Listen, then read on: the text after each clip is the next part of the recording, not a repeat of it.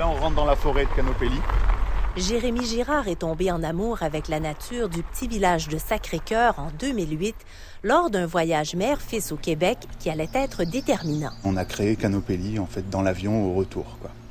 Et au, arrivé en France, on en a parlé à ma sœur, mes cousins, qui ont fait ah ouais ouais ouais, ben, on veut tous changer de vie. Et puis comme à 30 ans, on a besoin de changement.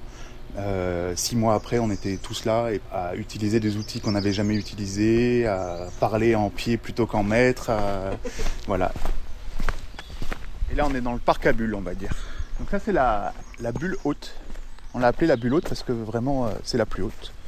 On est à 17 pieds à l'avant de la bulle et euh, ça donne l'impression vraiment d'être dans la cime des arbres quand on est là-haut. On est vraiment dans la canopée. L'équipe de Canopélie est précurseur dans le domaine de l'hébergement insolite au Québec. Depuis 2014, les visiteurs peuvent passer la nuit dans une tente gonflable transparente en forme de dôme installée sur une plateforme.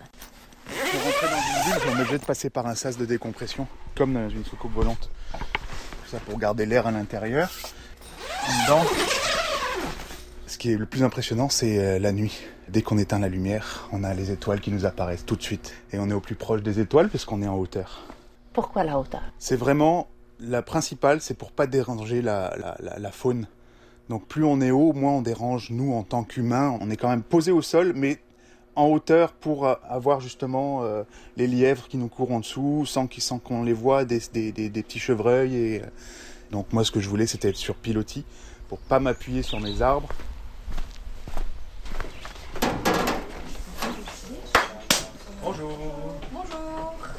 Vous étiez dans une bulle Oui. Ouais. Vous, vous étiez dans laquelle? Euh, Petit boulot. Dormir à la quasi belle étoile, c'est aussi se lever aux aurores. Les odeurs du petit déjeuner tirent les clients de leur bulle vers la terrasse du chalet d'accueil. Le matin est propice aux récits mémorables et surprenants pour plusieurs couples comme Gabriel Azalos et Vanity Martin. C'est ça que j'ai dit à ma copine, on dirait un truc spatial, on dirait vraiment un truc de la Lune ou de l'espace. Quand tu rentres dans le sas, Là, tu te dépêches pour, pour pouvoir le refermer. Au début, elle, avait peur. Vite, vite, vite, vite. Non, non, oui, on va le faire vite, t'inquiète. Ça fait genre. Ben, j'étais comme, oh, mais après, tu t'habitues, c'est correct, là. C'est juste la première. Le cappuccino et le café. Merci. Geoffroy et Céline Zouberou-Ostchak quitteront la terrasse servie en café, mais aussi et surtout comblée en souvenirs.